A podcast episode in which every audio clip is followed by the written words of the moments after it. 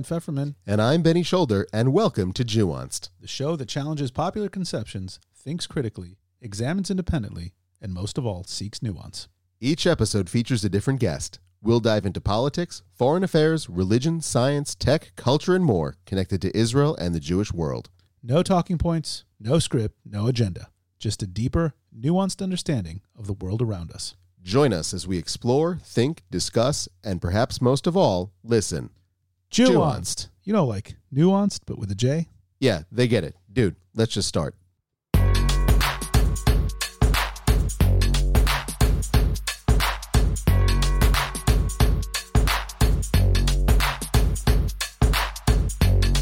Greetings out there in podcast land, and welcome to Nuance, the show that brings you a nuanced exploration of Israel, the Jewish world, and beyond. I'm Benny Shoulder. I'm Dan Feferman. We are very excited to bring you another great episode of Nuanced. And before we get going, I'd like to give a shout out to our audience watching us today on Facebook Live. Thanks for tuning in. And for those of you listening later on in Spotify, Stitcher, Apple Podcasts, and all the other podcast platforms, know that there's a live video version of the podcast, which you can check out weekly, available on our Facebook page, uh, facebook.com slash Juance Podcast. Check it out when we record or watch all our episodes on our YouTube channel, Juance Podcast, as well as our website, www.juance.com. Also, make sure you are following us on Instagram, where we are at Jewanced, and on Twitter, which I am updating right now at Jewanced Podcast. And always make sure to subscribe to Jewanced wherever you get your podcast Spotify, Apple Podcast, Stitcher. And of course, we'd love it if you leave us a five star review. There's a rumor on the dark web that it makes a difference once in a while. You ever been on the dark web? I don't even know what it is. I've That's only amazing. heard about it. it's basically something, well, it's kind of inappropriate, but you can buy lots of drugs. Can you buy like a chimpanzee liver? I'm sure you can. Okay. I'm sure you can. So that's what the dark web It's not for. even a joke. It's like drugs, weird porn, and like chimpanzee. I actually heard something once that I don't know if it's true, and maybe maybe uh, maybe our guest knows that the the actual size of the dark web far exceeds the size of like the internet that we normally use, like in terms of the amount of content that's I have available. a feeling you would know that, John. You know, I actually don't. I've been on the dark web, but I, I've not seen the expanse of it. Okay. Is there no guide to the dark web? I mean, there are guides, but if you read those, then you're probably doing it wrong. right. You're not doing it right. So uh it's uh happy Hanukkah, first of all. John, happy Hanukkah. Benny, Chag Sameach. Chag Sameach. Back at you. Yeah. You guys lighting candles at home? Oh, yeah. Yeah, for sure. Why not? Fire hazards everywhere. Fire hazard. is there. I had the coolest thing. I, I uh, uh, ran a CrossFit as as one does every day, um, and we lit candles. And I was like, this is the like the coolest thing in the world. That like all these people who, you know, enjoy their bacon cheeseburgers and all that, but everyone's like lighting candles together at, at a CrossFit in Israel, and it's like, you know, 50, 50 sweaty people are getting around uh, Chanukiah with sufganiyot and all this, and it's like I, I love it. I just, I, it's one of the things I love about living here. Can I, can I interesting part of- ask, actually, do you guys know? I mean, where did the whole donuts thing come from? Mm, fried food. Just fried food. Just fried food? I mean, it's not like Israel's known for its donuts, but its donuts are tremendous this time of year. They really are. They their game. Have you had them recently? The game is like up. I mean, not not for a good year and a half, but Okay, yeah. um, but you know, in recent years, yes. And you know, I mean, we have a donut culture, I guess, primarily with the uh, police, um, but and maybe you know Simpsons watchers. But I, you know, I've just always been amazed at, uh, or recently been amazed at uh, the emerging donut culture in Israel. That's only for like a few weeks. It, you know what? It's starting. It's starting to be all year round. You see donut shops. You see break, bakeries having donuts. Let's start with Ro- Roladin. With the uh, there's a bakery called Roladin here in Israel. You know, that started. Rola, you know Roladin, don't you? They're Sure. like the ones that do the seriously crazy sufganiyot, and I think that they just realize that people are going to buy them year round if they keep making them. But John, you're, you're in Philadelphia, right? No, I'm in DC, but You're in originally from Philadelphia. Originally Okay. from Philly. Okay, I know that there's a donut place in Philadelphia that Michael Solomonov runs called the Federal Donut. Yes. Yes. I Yes. wonder if he's doing special sufganiyot for Hanukkah. I Hanukkah. hope he is. That'd be I've actually I, I've gotten the email ads uh, from there. I got on their list and I see all the things that I can't eat because I'm not there. I, I got to say, um, just as we're starting to to record this, so this is second night of Hanukkah when we're recording this. It is uh, Tuesday night. Um, I uh, my, the organization I'm working for, Sharaka, threw a Hanukkah slash UAE National Day celebration in Dubai. I couldn't I couldn't be there for it because of the flight Is it National Day right now? It's it's this whole week is kind of national Okay, day, so the, national week, I guess you'd call it. Um, but we had to figure out how to get sufganiyot in Dubai, and uh, so uh, I, I think the kosher caterer, there's a few of them now, figured out how to make sufganiyot, and this is like a new thing now. You can now get fresh sufganiyot in the middle of the Arab world. they have Krispy Kreme there too. They do have Krispy Kremes. So I wonder, like with with the virtue of the sufganiya versus the Krispy. I mean, I hate, I, hate, I hate to be controversial, but I, I would choose the Krispy Kreme. You you were actually just there recently, also, ish, weren't you in the Gulf? Uh, I was in the Gulf. I was in Saudi for like a uh, a heartbeat. Um, but I was actually just thinking as you were talking about this. I was in the UAE on National Day. I'm going to say it was like three years ago, and I have to say it was amazing. That, I mean, there were just um, jet fighters just crisscrossing the sky like for hours. It was amazing. I, I mean, you know, in Israel they'll have like a flyover. They'll do the same thing like at a July 4th celebration at like a Phillies game or a Nats game or something but I mean, I, it was like on the hour, every hour there was an air show.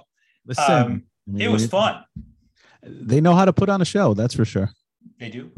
They, do. Did you go to Krispy Kreme there? Can't say I did.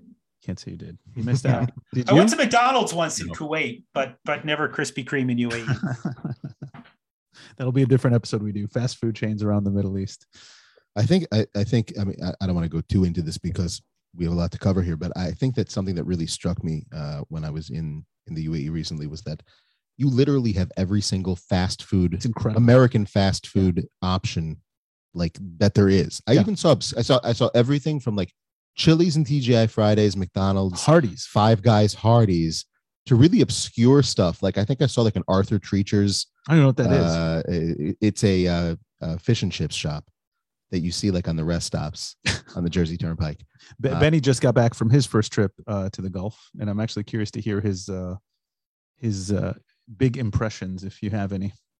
Uh, I- I think that the way that I've been describing it to people that I've met is that um, if you take everything else away from it, it's strictly speaking uh, probably the most strikingly opulent place I've ever been in my Yeah, life. well, Dubai A- at least. Anywhere Yeah. ever, period. Like hard stop. Uh, it, it it's just uh, it's like the Emerald City of Oz. Before uh, we jump into the show here, we got a couple announcements. All right. Uh, so check it out, everybody out there. Uh, as you know, Nuanced is a listener supported podcast, and we rely on the generous support of listeners such as yourselves to make sure that we keep the show going with great guests and terrific content. So if uh, if you would like to make a contribution and join our listeners in, I think I I mean we we've stopped counting Dan fairly. I look speaking. once in a while. We're at about 140 countries. something like that, something ridiculous. We still don't have China because of the firewall, but uh, I'm sure that there China. are some people listening with VPNs. But but the listenership in Russia is growing finally. Good, good, good. Yeah. Uh, I think Putin is uh, one of our biggest fans. probably not. No, No, it'd be cool if he was though. would be cool. Basically, if you'd like to make a one-time contribution, uh, you can do so at our uh, PayPal account. If you would pr- make a ongoing contribution, that would be awesome. You can do so on our Patreon account. Information can be found on our website www.juance.com. And, uh, and you can also invite us to do a Jewanced live for you, your community, your organization, uh, whatever it is. Um, we are really good at hosting, moderating, guiding conversations. And so we can do a dedicated podcast sponsored for you, for your organization. Again, reach out to us on www.juanced.com. terrific. Dan, why don't you introduce our guest today? I'd be glad to. Uh, so this is a guest I've been wanting to have on. As I say this oftentimes, but I mean it every time. Uh, Dr. John Schanzer, who uh, I've known for a very long time, uh, back when he still had slightly gray hair, but uh, but you've just got you got a premature gray hair for a while. Um, Senior Vice President for Research at the Foundation for Defense of Democracies, which is I think I think it's fair to say I can say it. Maybe you can't. One of the uh, largest and most influential think tanks in Washington today. Uh, you Not guys, largest, but I'll, I'll I'll go with influential. I, I certainly think it is. I mean, looking at it from the side, um, put out fantastic work. Uh, John oversees the organization's uh, experts and scholars. Uh, he's on the leadership team of the FDD's Center on Economic and Financial Power, a project on the use of financial and economic power as a tool of as a tool of statecraft. Uh, I got to know John back when I was a very young intern at the Washington Institute, and you were a fellow at the Institute working on uh, Hamas, if I'm not mistaken. I actually, back then, uh, I was working Hamas um, as almost a side project. Uh, my book was on Al Qaeda affiliate groups. That's right. That's right. That's right. So John, John, if you haven't figured this out, is a long time and one of the most respected analysts of the Middle East. Um, certainly uh, in the United States. Uh, you speak Arabic, don't you? A little bit. I do. A little bit. And you just had your first interview in Hebrew, I noticed. So I we, did. Uh, broke my teeth, as you guys would say.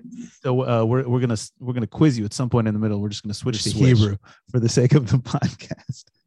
Um, alongside a few books, monographs, and many, many, many articles, which are published widely on some of the most well-read and respected uh, media networks and newspapers around the world. John is the author of the recently published book on the Gaza conflict of 2021 Hamas, Israel, and 11 Days of War.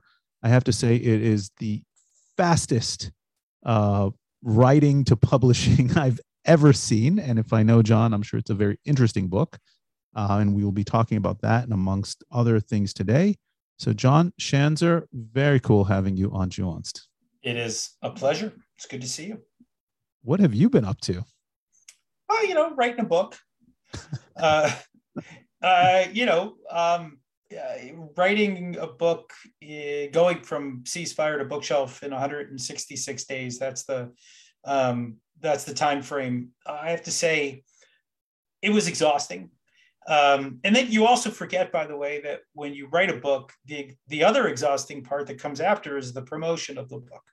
Um, so you're out there writing op-eds and going on radio and podcasts. Podcasts weren't around for the last three books that I've written, so this is a go. new thing for me.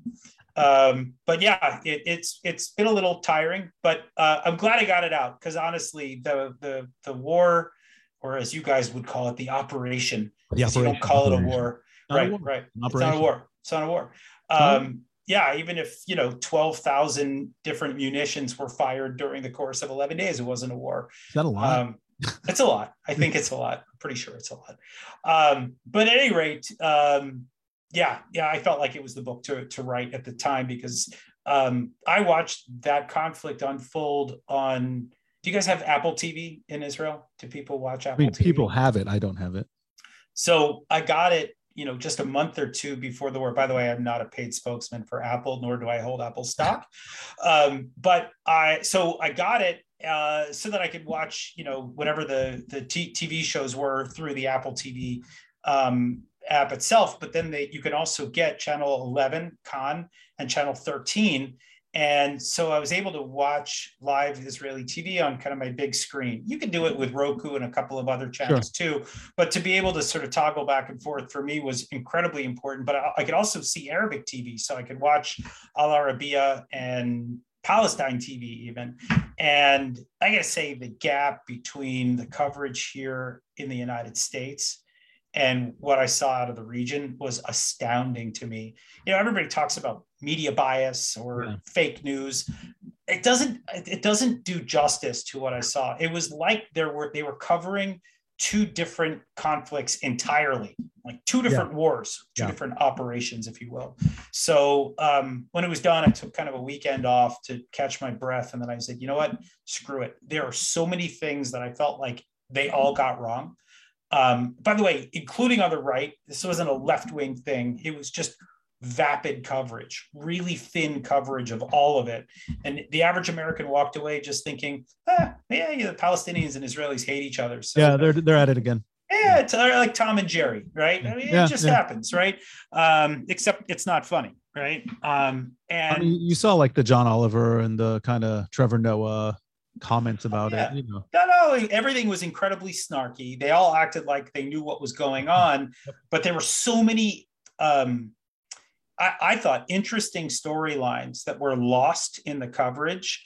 And then you have the, you know, the idiots, uh, quite bluntly, that come on TV and provide talking points that actually have no relevance to the conflict as it's going on. And uh, so I said, you know what? I'm going to write this. And I want to be the first one out there So were. we were um, instead of going through a, like a normal publishing house, we did, and this is actually the brave new world we're in. Um, we did it through Amazon services. So we did it through Wow. FDD, um, which allowed us to have full control over the timeline and, Yep. and the content, production, everything. Um, and so, you know, it, it's out there. And actually, the really cool part about it, and I didn't realize this, if you order the book, which by the way, I wholeheartedly recommend all your listeners to do so. Um, and we too. Okay. Um, but if you do, uh, that's when the book gets created. They don't have them sitting around in a warehouse. It's all done on demand. Right. So there's like, you know, there's no overhead. It's kind of an amazing thing that I It- just it is amazing. yeah. We had a previous guest on, Shaked Berry who who also wrote a book and she's published it that way as well. And she Mark, was Mark Levy did the same thing. did he? Yeah. Yeah. So so it's something that I, I think is happening more and more, and I think it's great. I think it's um for for we uh, my first i mean it's a research book again not mass readership but we did uh the institute self-published it but we did kind of the old model where we printed out you know a few thousand copies and every time but this is this is i think much better certainly more environmental you know print on demand can you hold up a copy for us do you have one handy hold up. uh, you know, uh, thank, thank you for asking. So it is Gaza Conflict 2021, and we will put the link on the show notes uh, for the show, so that uh, all of, and we will encourage certainly all of our listeners and all of our viewers to order this I, book. I have to say also before even reading the book, great uh, cover graphics, great art on the cover. I That I will tell you, there's a guy named Daniel Ackerman. You can find him on Twitter and Facebook, and um, I hope he's listening. He's actually based in Israel, and um, the really the cool story is that he heard me speak about a previous book that I had written, Hamas versus Fatah: The Struggle for Palestine. That one came out in 2009, I have and it. so he was in awesome. Glad to hear it. Um, and he he um, he attended a lecture that i gave as a college uh, as a college student and then came to work for FDD He actually made aliyah earlier this year. And um, he was the one who designed this. And he brought such incredible energy um, Yeah. and excitement to this. And it's funny i mean i feel like he promotes the book more than i do.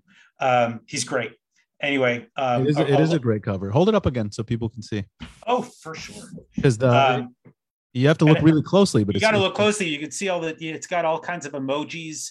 Yeah. Um, you know, different rocket variants.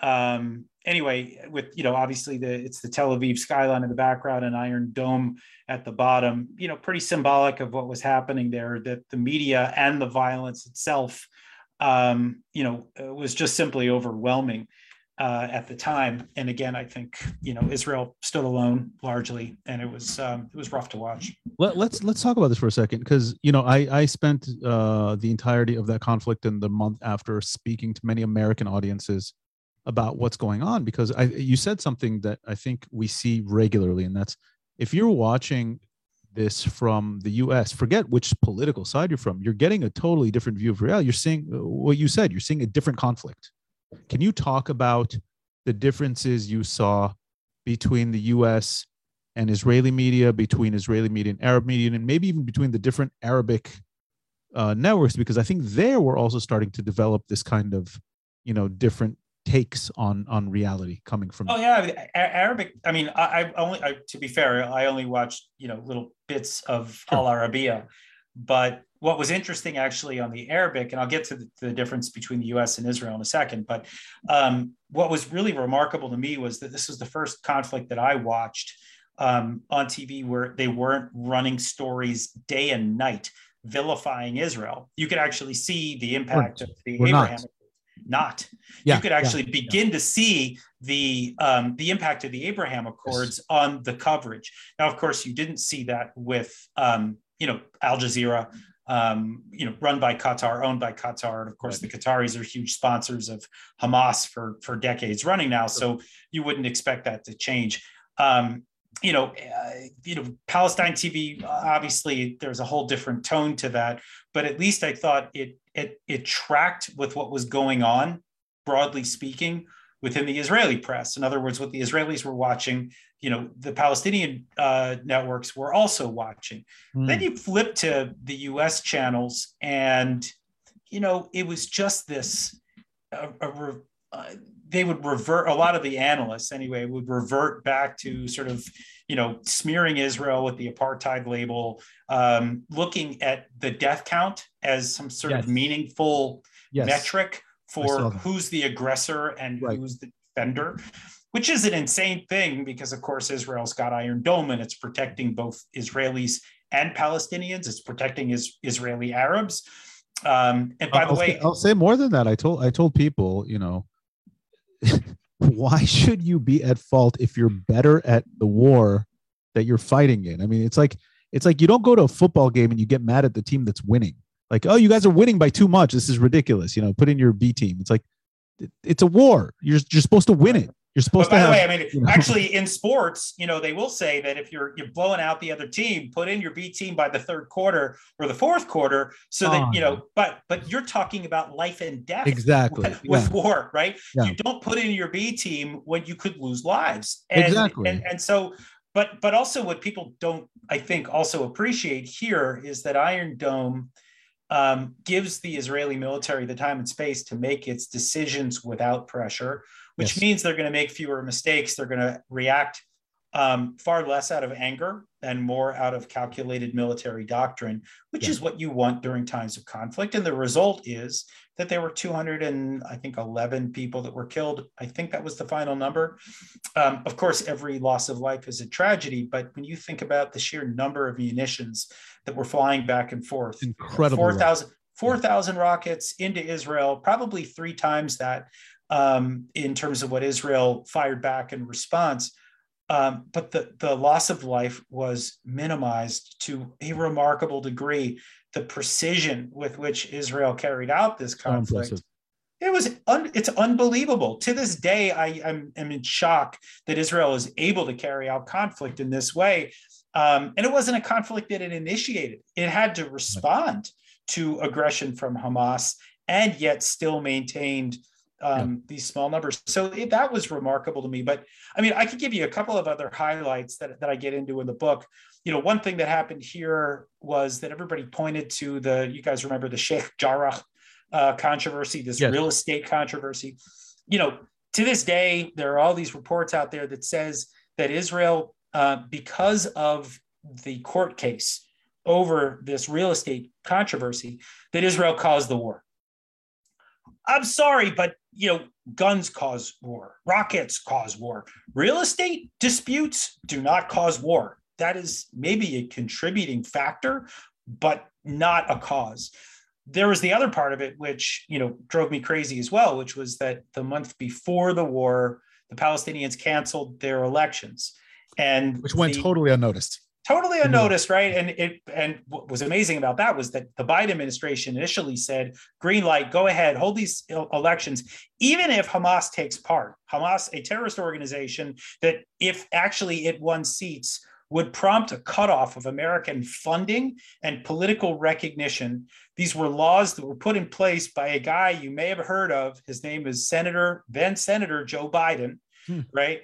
Um, and, and so you know here you have this massive kind of momentum leading up to the elections. Then finally cooler heads prevail. They cancel them. Did you think that hamas was just going to sit back and say yeah okay cool win some lose some or do you think they were going to try to put themselves back front and center Right. as the leaders of the palestinian cause?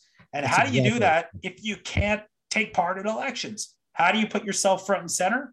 Well hamas does one thing really well they try to kill israelis They, they started, Uh, yeah. they start wars and so you know if anything that looked like the the real trigger um, went completely unnoticed because here in this country nobody follows palestinian internal Let- politics Let, let me ask you this because I think that you'll provide a little bit of perspective on this. From from what I can see, uh, it, it it seems as though the the American media probably addressed this uh, coverage of this conflict in similar ways that it addresses many different issues of great nuance and or complex uh, issues. Um, which is to say, there are prepackaged narratives that kind of uh, play towards whatever team that network is trying to uh, sort of Appeal to. play to or, or or appeal to. So you know, gone are the days when when at least in the mainstream media, uh, journalists would sort of report the facts that are happening or the or the story that's taking place on the ground because people would turn to the press to sort of uh, you know try to find out information. Now it seems like if you're listening to certain you know different different news networks you're looking for a particular agenda or a particular narrative. So the coverage is going to sort of appeal to to that sort of a a I, I don't want to say like a slant or so. Yeah.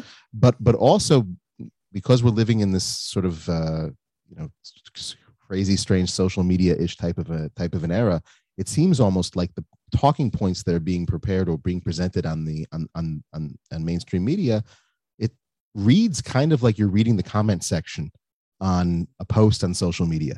It's very very shallow dialogue if if if at all.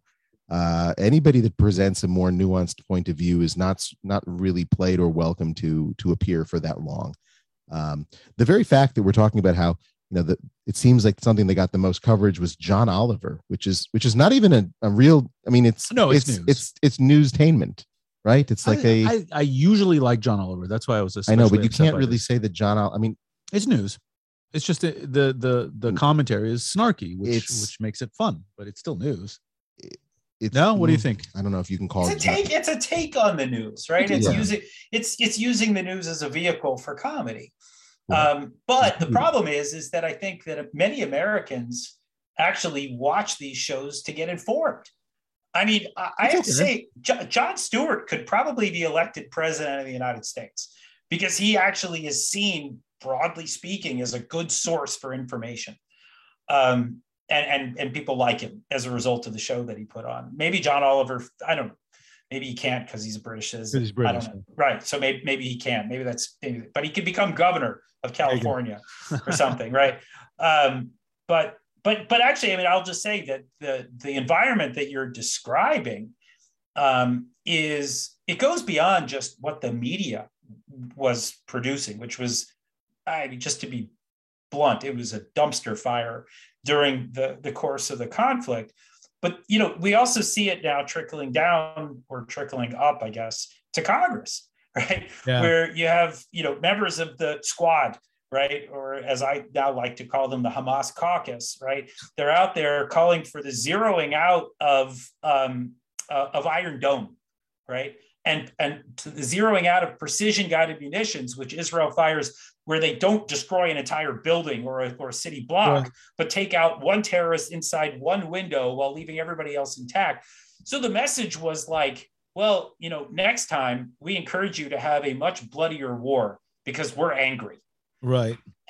I, I don't even understand what that means. Yeah. I don't I- even think I don't I, I know that they themselves are probably understanding what they're doing. I think that when they're saying things like that, they're again appealing towards the demographic that chooses to vote for them, particularly, which I would assume is not exactly the most read in demographic when it comes to trying to understand the complex nuance of the issue. Uh, a- and, I think that in that, what I at least saw, and I'm from Minneapolis, and Ilhan Omar is my uh, the, the congressman or congresswoman in, in the district that I that I live in there. I'm so or that sorry. I- Write, write a letter. Write a letter. Yeah, Yeah. right. Uh, Uh, I, I it seems as though there's just the narrative of like Jews, Israel, apartheid bad. Therefore, we cannot support Iron Dome because that's giving something to the Israelis. Yeah. And and and if I- I, go and I vote for that and I do that, the people that vote for me will will they won't like that. but they're not showing leadership. I noticed something course not. else. I saw, I noticed something else, and I noticed that we went to the states a few months after, and, and I was having a long. I mean, I saw this before, but it really hit me hard. I was having a long conversation with a, a Jewish professional, okay, an, a Jewish educator who's been to Israel many times, speaks decent Hebrew. You can't say someone who hates Israel.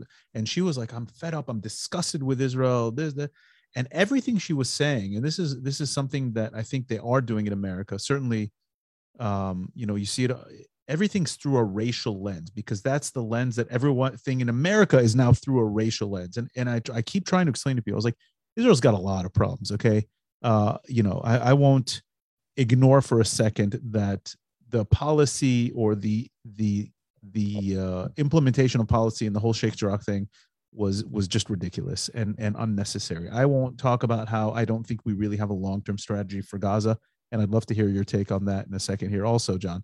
But you know to put what's going on here through a racial lens is just ridiculous and and and something that you know i did i just did this on an american speaking tour now and i was trying to do it in a nice way but i was on i was in san francisco i was in the bay area speaking mostly to liberal audiences and i don't consider myself a conservative by the way i'm just happen to be speaking to liberal audiences and i kept saying stop viewing what's happening in the Middle East through your American lens and through your American perspective, and specifically on Israel, stop looking at it through a racial lens. It's very hard for them. It's unbelievable. I've got an article coming out this week in the Jerusalem Strategic Tribune that's that's explaining this exact thing, and I don't know how else to explain to them, but but you know, stop being so American centric by how you view the world. I mean, I, I don't know how else to say it. Do you think they can? Yes, you can be aware. You know, you know the whole like the woke movements check your biases thing, check your prejudices, it needs to be thrown back at them because they're doing it. They're just not realizing that they're doing it. I believe it's check your privilege.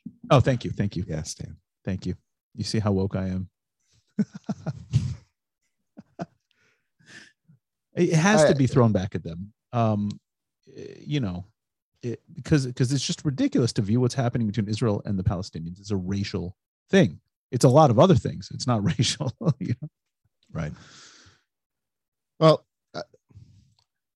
I, I find that it's kind of discouraging because I don't I don't know when I'm when I'm looking at what's going on in the states and I just got back from the states I, I don't I don't know if there's necessarily the interest on the part of most people to try to delve into uh, the complexities of this conflict and I think that the longer it it sort of is here with us the more people are simplifying it into those types of terms. I, I think you've seen that with a lot of things, and and I think that this conflict is is one of them where it's just like like you just said, it's if you're looking at it from a racial point of view, and if you're seeing the entirety of what's going on in the world from a racial context, it's you're going to see it that way. You're, you're not there's not a lot of people who are saying, okay, let, let's pause and try to understand what's really going on here. And let me try to read, you know, as much as I can going back many, yeah. many, many years to try to understand the, the roots of this conflict and what's going so on. So guys, yeah, I mean, I would take that a step further, to be honest. Please do. I mean, look, I, I, would say that this country here has turned inward. And look, I mean, to be fair, a lot of countries have during the pandemic. Yeah. Um, but but you know, there is far less interest right now in foreign affairs on anything. I mean, we have like a, a great power competition uh, heating up with China right now, and I don't know, um, you know, I, I don't know what the average American understands about even that.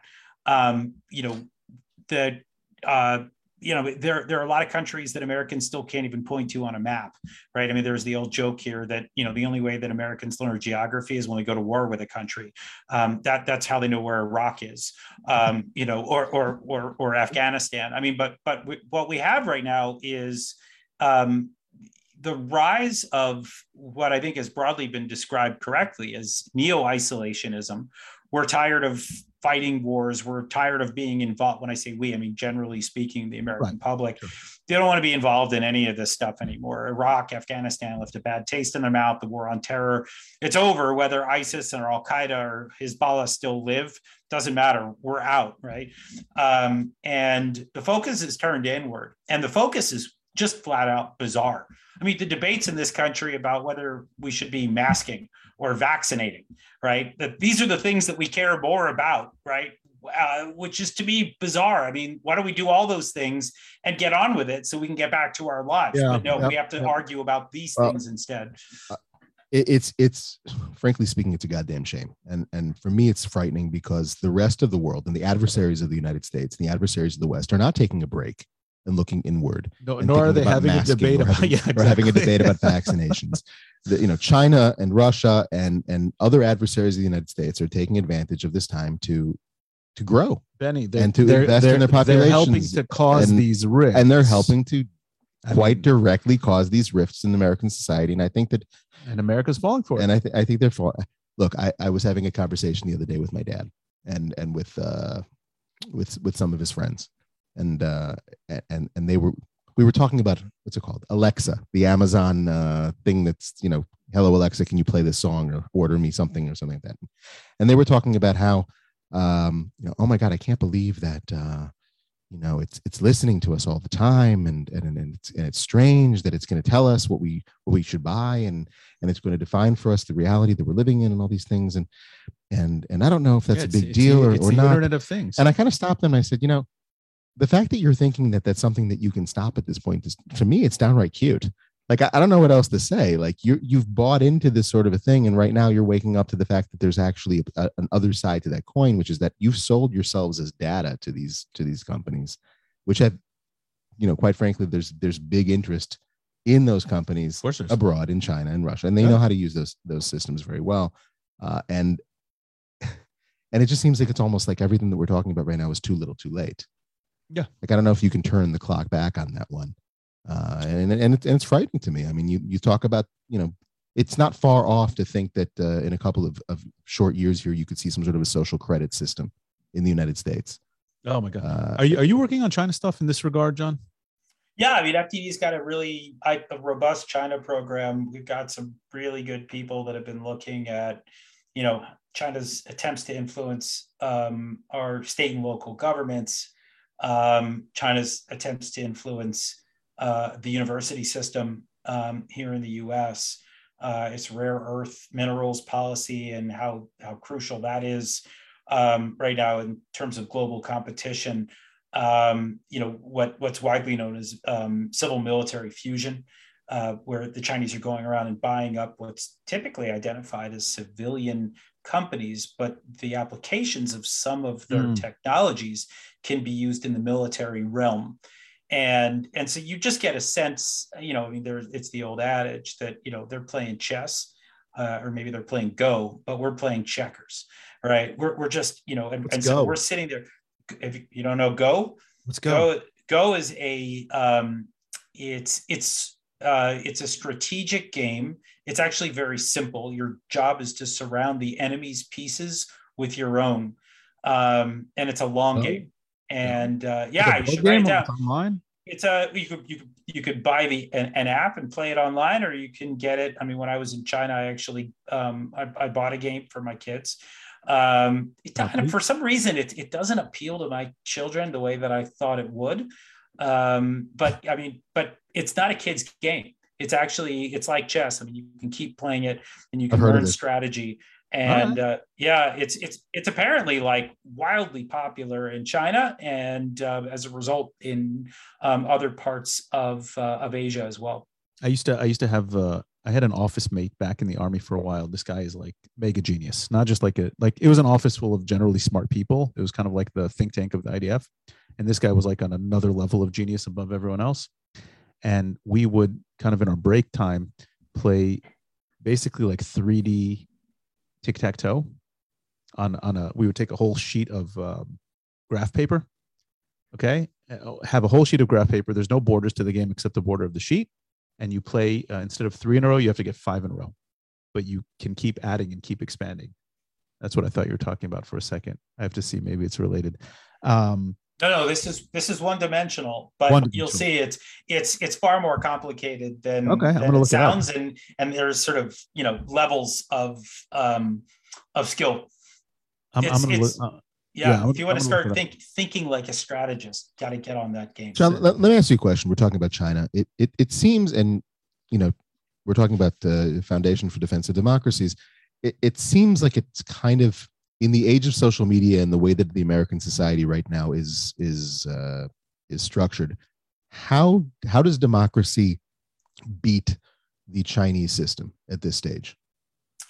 So yeah, it's it's a great question, and I would say that um, you know there are a couple things going on here. One is the question of the the American moral posture, the ethical way with which we govern our own, and the way that we extend our influence around the world is in direct competition with the very transactional approach of the Chinese, right? So the Chinese are like, look, we'll give you free money, right, or we'll give you money at, uh, without interest, or we'll give you cheap labor, or we'll let you you know, we'll build a bridge for you at, at pennies on the dollar. Um, and we don't care what you do. We don't care how you treat your own people. We don't care how you treat other people around the world.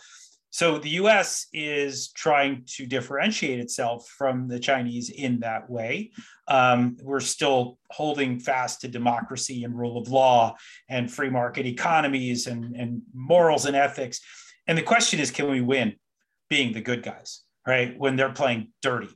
And I don't know the answer to that yet. But I think part of the problem, at least in my view, is that I don't know how much pride we have in that, and I don't know how convinced we are of our own approach. Right? Um, it certainly didn't seem that way under the the um, the Trump years. It was transactional there as well, mm-hmm. um, and it sort of looked like we were trying to beat them at their own game. But they're you know you can't beat the the sort of OG at their own game, right? Um, and th- that was kind of that was part of the problem. Now I see the Biden administration trying to wield our you know American values as a way to defeat the Chinese, but we're not. I don't know if we're there yet. I don't know if we are. And by the way, a really interesting battleground is Israel. Um, I don't know how much you guys are, are tracking this, but um, you know, during the Trump years, there was this re- interesting flap. It, it kind of started with the Haifa port incident, yeah. if you remember that, right, where the the um, the Chinese bought the rights to build um, on on the Haifa port, near, by the way, where American servicemen were docking. the American bases? Yeah, exactly. That's right. And so um, all of a sudden, people got angry about the fact that Israel had, had sold the rights to the for the Chinese to do this. But the amazing thing was that the United States never even bid on the project. The United States never even tried to gain mm. uh, the the access that ultimately the Chinese did. And so it actually shows that even on a transactional level, we're not really competing. And we're also here in the US, we're not telling our allies like Israel, well, here are the rules for engagement. What we can end up doing, what we often do is we say, you know, we don't like that. And we wag a finger um, at our friends saying, don't, don't do that. No, no, no, don't do that. But they're not saying, okay, well, here's an incentive system for you to yeah. not work with the Chinese. Here's a better and, alternative. And, and, and here's why we're better partners. Even if you don't make as much money out of the deal, here are some of the other things that you're going to get a defense umbrella, yeah. a partnership with us on clean tech, or you know, whatever it is. Um, and so I, I think the US is still trying to figure this out. I mean, a lot of people talk about how we're maybe in the beginning of uh, some kind of new Cold War. And we may be. That may be where we are but within the Cold War structure, America had a clear sense of what it was trying to accomplish. And it was trying to influence all of our allies and even potential allies around the world to rally around the cause of anti-communism. Right. It had, it had clear and defined values. That's right. Yeah, exactly. And it had That's gold. Right. And I, I feel I feel like watching America for the last few years. Uh, you said earlier neo-isolationism, right? Uh, and that's kind of where Trump was heading. I think it's where Obama was heading before that. Um, right. So it, it, you know, it's kind of a bipartisan thing that's been happening in America, and it it seems to me like, you know, America, at least today's America, I don't know, maybe it needs sort of a Cold War. Like maybe it needs a rallying cry because it's become so divided, so polarized, it doesn't have there's no clear sense among americans today of what america is supposed to stand for. Does it stand for something greater in the world? Cool go pursue that. Does it stand for a model of racial equality and justice and and that? Or is it you know something more ethnic which which i, I think a lot of people have been pushing that in, in recent years and it's just there's no clear sense and then i think behind all of that you have russia you have china you have iran sniping and, and on social media and creating these divisions and trying to inflame them. Um, and, and i don't think people are aware that a lot of the really divisive memes and posts that you see on social media are actually you know trolls from america's enemies and adversaries around the world. We talk about that more than a few times on this on this platform.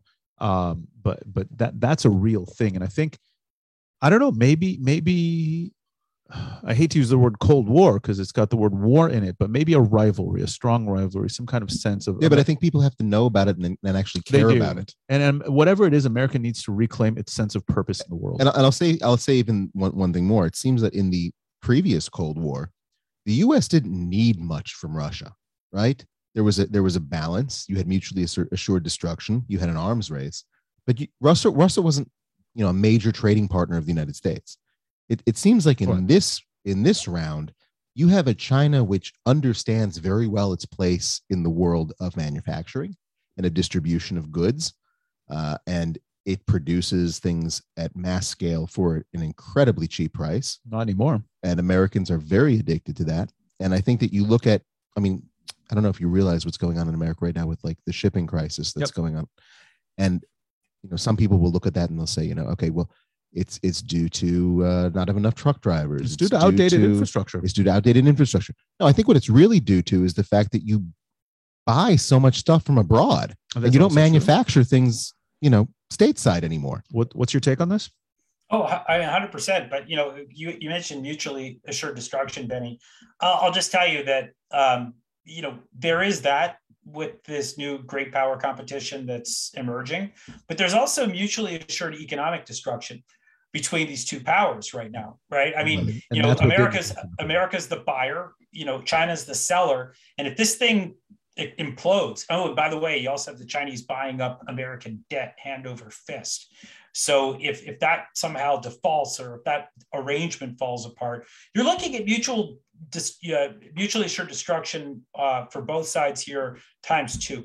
Right? There's the military and then there's the economic component of this. Um, but so it's a Gordian knot is uh, probably the best way of describing it. They're you know they can't even go to their corners um, you know, these two great powers right now. They're locked in this really interesting struggle. You know, I went to China, um, gosh, it was 2016, so five years ago. It seems like a, a lifetime ago. I actually went to Xinjiang. Did they Uh, let you where- in? They, they they did. Was probably I don't know how you know they're not they're not letting people in anymore. But I was there. No, I mean um, from a political perspective, did they? They're like they let oh, someone. I was actually I was there on a, a, a on a junket that was um, approved by the Chinese Communist Party. I wonder how um, how much they were tapping your phones in hotel rooms. Oh my For sure. God. You have no, no, you have no idea. I mean, I would be sitting around at dinner and all of a sudden my phone would just stop working. And all of a sudden, you know, I'm watching the whole operating system refresh. Um, and- which, you know, it's a bit jarring when you realize that you're, you're like your phone's being hacked as you, as you sit there. You're right. watching it. Yeah. um, yeah. The other um, the, the other thing that was amazing is we were having a conversation. A group of us. We were in um, uh, in this like minibus, and I mentioned something about this was during obviously uh, the Obama era, it's before the election, and I was talking about how it looked like Obama's approach to foreign policy in the Middle East was managed decline. That was the word that I used. yeah, that's. And I stepped into a Right. meeting. Yeah, yeah. So, but then I stepped into a meeting with a senior CCP official who asked me flat out, said, uh, "You recently were talking to your um, your colleagues about managed decline in the Middle East. Please tell me." I mean, clearly there was a microphone in the bus. Um, so you just get a sense of, of you know, again, how, how this how this government operates, how this regime operates, um, and it's very scary. But I, I mean, I getting back to the kind of broader point, I think that America needs to figure out um, what it wants to do um, in order to counter the the Chinese. And, and by the way, th- I mean this actually, if I can, I'll bring it back to the book. I mean, one of the things that I um, that I talk about in the book is that you know, so we're talking about leaving the Middle East, talking about getting out entirely. No more Afghanistan, no more Iraq, probably no America, Syria. America is, yeah, Yeah. We're trying to we're talking about getting out of the Middle East. And you know, the question is, if you're going to do that, then maybe you have to find some of the responsible actors that can fill the void and continue to fight for your values when you won't. Right. Mm-hmm. And it seems to be like there are a couple of countries that are willing to do that. I would say Israel is certainly one of them. Mhm. You could probably add in the UAE, um, so. kind of best in breed within the Gulf, if we're to call it that, and maybe even a couple of the other countries uh, within this sort of pragmatic Sunni bloc, if we're going to call it that. But you, you've got to at least give Israel the ability to defend itself and to give it all the support that it needs when those moments arise. And that's going to have to be a hallmark of American policy if we're going to pivot away, if Yeah. we're going to start to become more isolationist in, in our outlook. Um, and we're also going to have to start to explain to the Israelis and the Emiratis and others what it means if we're not there. Um, what are the rules of engagement? What what does it mean to not be there? I mean, I've I've been saying this for a long time. Um, I I wrote, gosh, back when they were agreeing on the last defense deal during the Obama era.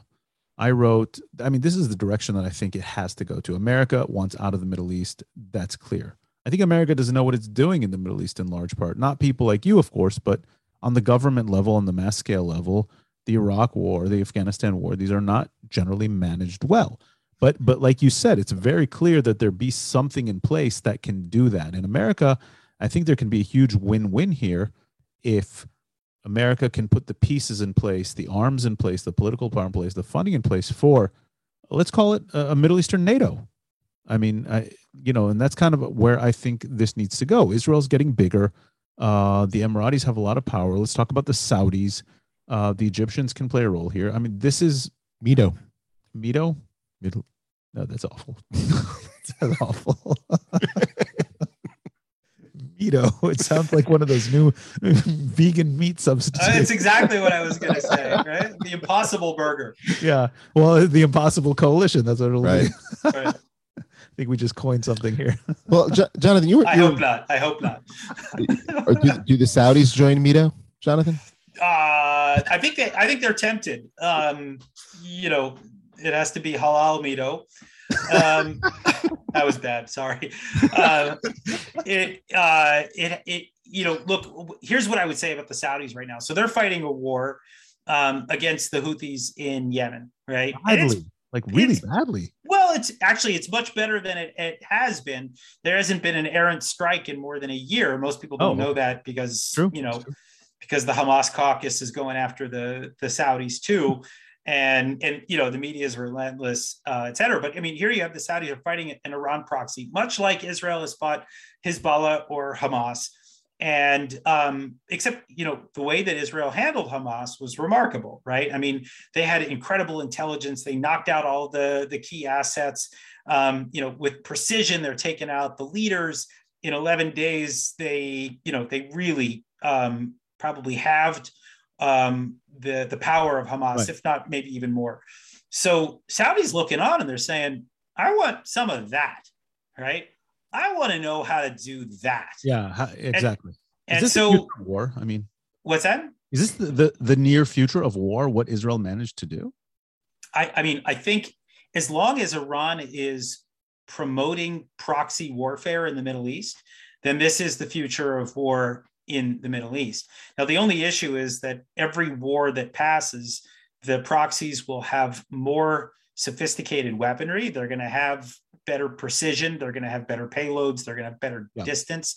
They're going to have drones, underwater drones. I mean, you name it, right?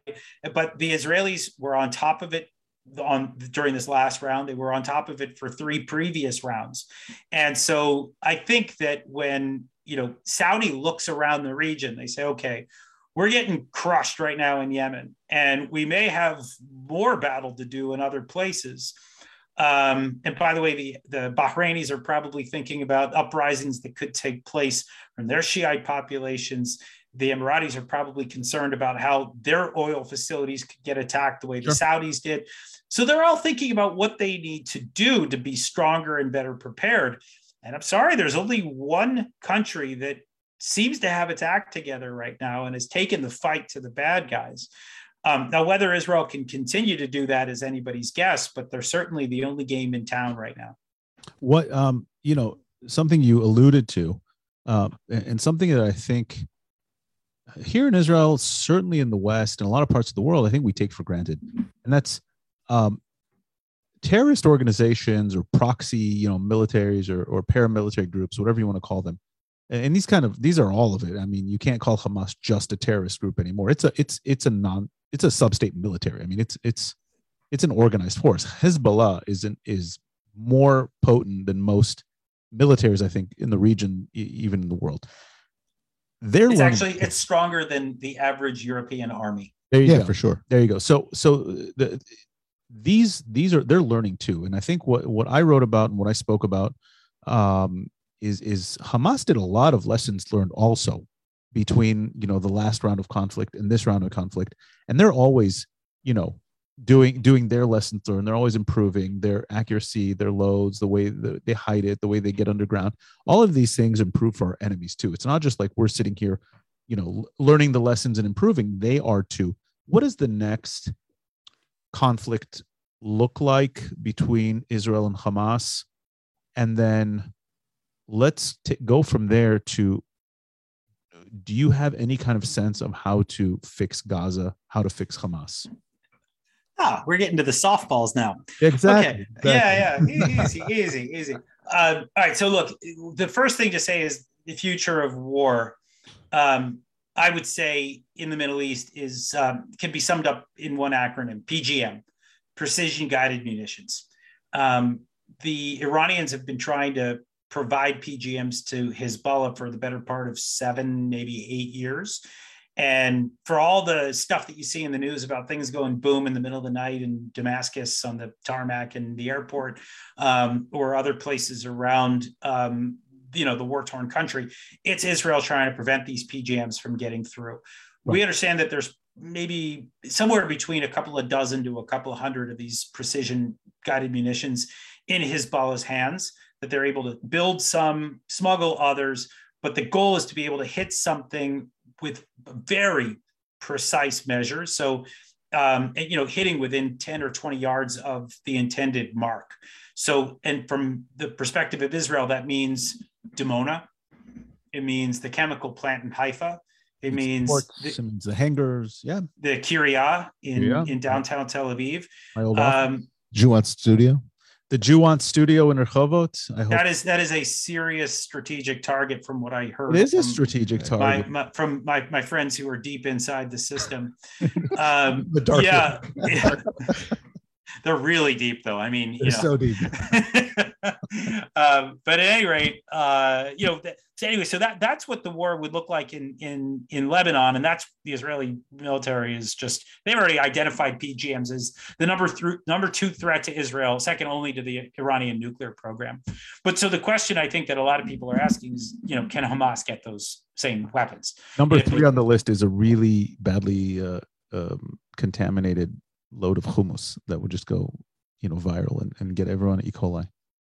It was that was not a funny joke. I should have prepared it a little better. it was not good. That was not. It was not good. Yeah, but usually a good hummus joke will go a long way. I know. know? I was I trying. Mean, I was trying. Yeah, I saw. Yeah, you know. Yeah. Sorry. Sorry. Sorry. Um, you have a good friend. You got to. You got to have a good friend over there. I mean, Benny just gave it to you straight. Can we edit. Can um, we edit that out? At any rate, so but you know, in terms of fixing Gaza, and I get into this a little bit in the book too. Um, you got to cut off the funders, and you got to make Hamas come to the table, groveling, asking for the ability to be rehabilitated or to be brought back into the system. But right now, you know, we're about to give Iran hundreds of billions of dollars in sanctions relief if they go back into the Iran again, right? Re- repeat, Fun. right? Yeah, yeah. Let's see what happens now, right? going to be prepared again in giant pallets of cash? I don't know. It's a good question. It didn't go well the last time for the Obama folks, so maybe they've learned a lesson. But let's find out. But you know, oh, you know, Ben you got, still around. yeah, he's on MSNBC now. You can catch him there. It's, it's he's got a, a podcast a, actually. I'm sure he does. Pod save yeah. you, you, guys ought to you guys ought to bring him on Jewanced. It'll be a blast. You know, um, we'll, we'll, get him and Peter Biden at the same time. I'd get him on the show. Fun. I'd have him on the show. I would too. Let's make it happen. Let's do okay. it. Yeah. Um, I can't help you. But at any rate, um, so you got to cut off the funding to the Iranians, but then you also get you got to cut off the funding to the Turks. People don't talk about how the Turks are supporting right. Hamas. There's a huge, you know, headquarters in, in Istanbul, and the Israelis are talking about, you know, potentially some kind of roach, rapprochement between Turkey and, and Israel. That's insane. As long as this thing is going on between the Turks and Hamas, then you get the Qataris, right? The Qataris are, are actually in Gaza now, handing out money. Who are they, they also they, are they, they, handing it to Hamas or are they handing it to? Well, now they have these UN approved credit cards, which of course can't be used by terrorists. No, of course not. Right, of course not. Right, so you got them. You actually even have Malaysia in there also as a kind of a budding uh, jurisdiction for Hamas uh, sponsorship. But the point is, is that if you actually want to isolate Hamas and make it begin to, you know, act more responsibly, then you got to cut off all the funding and then do your best to cut off all of the the smuggling. It's at that Wait. point that Hamas can potentially come back and say, Wait, let, let me okay let me ask this. Okay, so we just talked about state actors that are funding Hamas, the Turks, the Qataris, somehow the Malaysians are involved, uh, the Iranians to an extent. What about illicit funding? Illicit funding? Okay, for example, people around the world that support Hamas that want to give Hamas money through legit I mean, and non and illegitimate. Well, means. I mean, John, you actually have a background in illicit funding, not not funding, like tracking, Enca- encountering it. Yes, encountering, not, encountering. Not, not in the illicit. Just to be itself. clear, No, I don't know if you know this, Benny. Um, uh, Hezbollah, for example, used to run this blood diamond Yeah, used car, you know, I racket know, I know, to try to smuggle money. They and, like, still are involved I'm heavily sure they with are. drugs I in just South don't tra- America. I just don't track it anymore. Is what is does Hamas do any of that kind of stuff? I know They're- Hezbollah. they they don't have the narco terrorism connection. A lot of it is is just direct assistance from the countries that we just mentioned. Look, Iran is the primary. Um, you know, the Qataris ha they sort of come and go, um, but they're a significant contributor. But the, the big thing is diversion, right? There's money that comes into the Gaza Strip osten- ostensibly for humanitarian assistance, and then it gets diverted. You know, if you saw during the war, there was that metro system that the Israelis attacked, that labyrinth of tunnels. Yeah. They were only able to build that because they were able to divert all of the cement and um, and other building material that was supposed to go to um, you know the, the the building of better homes and, and apartment buildings and hospitals and schools, but instead it all went underground. And so you know that there needs to be better oversight in terms of humanitarian assistance. Is it as well. possible? Is it possible? Can you get a UN mechanism? Can you get a UAE mechanism or or, or pan like a, an Arab League mechanism in there to make sure the money goes to the right places? See, I actually I like that a lot better, and and I, I talk about that toward the end of the book as well. You know, the Qataris they're they're the fox in charge of the hen house, right? Um, to to put it in good old Midwestern terms, Dan. yeah, yeah. Um, right, but you know that the, the idea that they would somehow safeguard uh, Gaza against the influence of Qatar when Qatar is a promoter of Hamas and the Muslim Brotherhood. It's an insane proposition, and I've, I mean, I've, I've yelled about it until I've been blue in the face here in Washington, including testimony before Congress. Nobody seems to care because the Qataris, you know, have a huge amount of money, and we also, by the way, have America has its most important air base in the Middle East based in Qatar. So we sort of go, so "Ah, it's crazy. so it's strange. crazy. But instead of the Qataris, it should be the Emiratis. The Emiratis, as I mentioned, they're best in breed in the Middle East. They are actually moderate. They are actually, um, you know, committed toward peace and coexistence in the region. They put their money where their mouth is in terms Yes, of they do. making, you know, peace with Israel. So maybe if they, the only question is, do they want to? I mean, if you're volunteering to put your people in the Gaza Strip, I, I mean, that is volunteering to eat your rancid tub of hummus. Um, it's it, You- no one wants it. Kolai Hubos. I want to I want to say something about the Emiratis in, the, in this context, but but before I do, I mean the Emiratis are probably seen right now as collaborators with us to the extent that they they could get into the Gaza Strip and be seen as a as a broker or or some sort of a mediator. Well, Don't you think that that ship has sailed in terms of the Palestinian people? Oh yeah, they're hated. They're hated by them as- Hamas. They're hated by Right. Hamas. But the question is, could you have some kind of Arab League coordinated Yeah, thing, exactly, exactly. right, with the Emiratis playing a role um, and actually having you know a foothold inside, as opposed to being on the outside looking in. So, Exactly. You know, And- and, and- and, I I, I- think well, let, let me just say I think that it's it's definitely advantageous to the Gazans that that uh, that they would play that kind of a role. If if anything, course that it was my experience in the UAE, and we're going back to where we started at the beginning of the show. You know, my impressions of it, the the sheer efficiency of what's going on there, and the fact that everybody seems to be on board in terms of the Emirati population and those that live there in terms of the progress that the Emirates that Oh, the yeah. UAE are making Money talks, dude. and and and the support in leadership in the UAE and understanding that their system seems to be working very well for them. Uh, it, it it kind of goes far to the point of to say, you know, I think at the very end of all of this, and we're talking a lot about geopolitics and influence and interests and these sorts of things.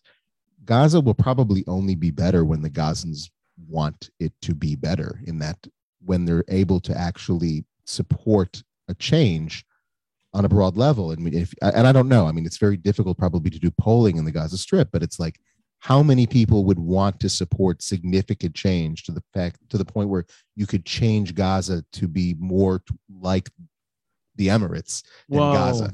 well, you're you're jumping. I'm jumping very far, but but but it's look. We Let- just wait, wait. I want to say, and I'll, I'll finish this. I'll finish with this. We've gone and seen wars that have been fought in Iraq and in Afghanistan towards regime change that don't enjoy broad support of the Iraqis or the Afghanis in many ways. And I know that I'm simplifying this to a very big extent, but it seems that if the people aren't on board with the change that you're trying to create, the change won't be very long lived. of course.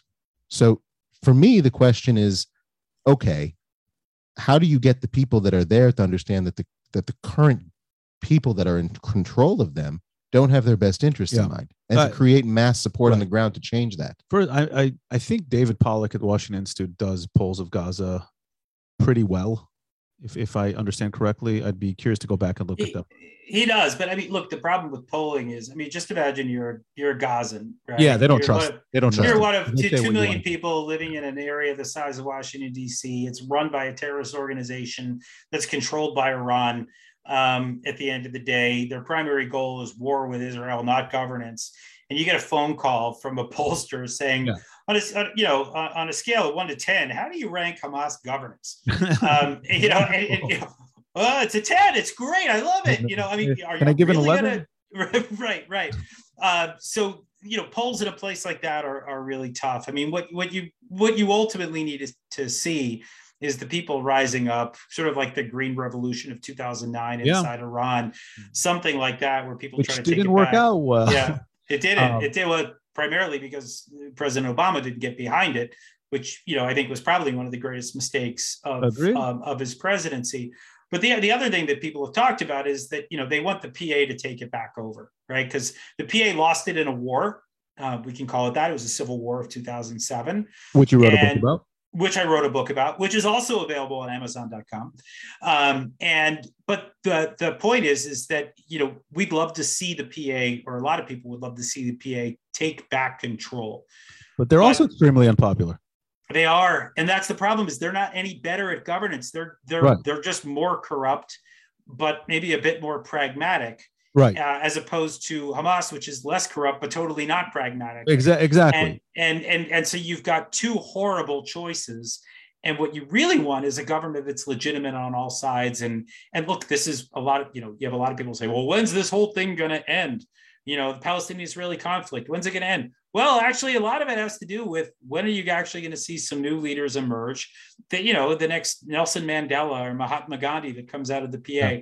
Haven't seen it lately um, you know doesn't inspire a lot of confidence Let you you said you know you touched on something that I wanted to ask, and that's um, Hamas. You know, you I asked you earlier, what are the ways that you can kind of tame Hamas or get them to come to the table?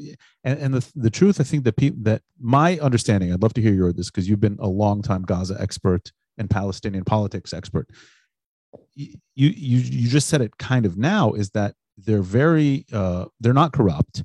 Um, they do have their act together, but they're extremist. So, and and I think what we here in Israel, and I think people in the West tend to miss, is that their goals and and and you know are not the same as ours. They don't want to see the thriving, quiet, peaceful life, economic prosperity. They don't want Gaza to turn into a UAE or a Singapore like we like to say No. here. Their their goal is is conflict with Israel, perpetuating the conflict with Israel, and they will suffer and they will make the people of Gaza suffer for that end. And so, you know, what you were saying earlier is about you know getting the money into the right hands, sidelining them, get, you know, cutting off the funding. What does that do if you cut off the funding?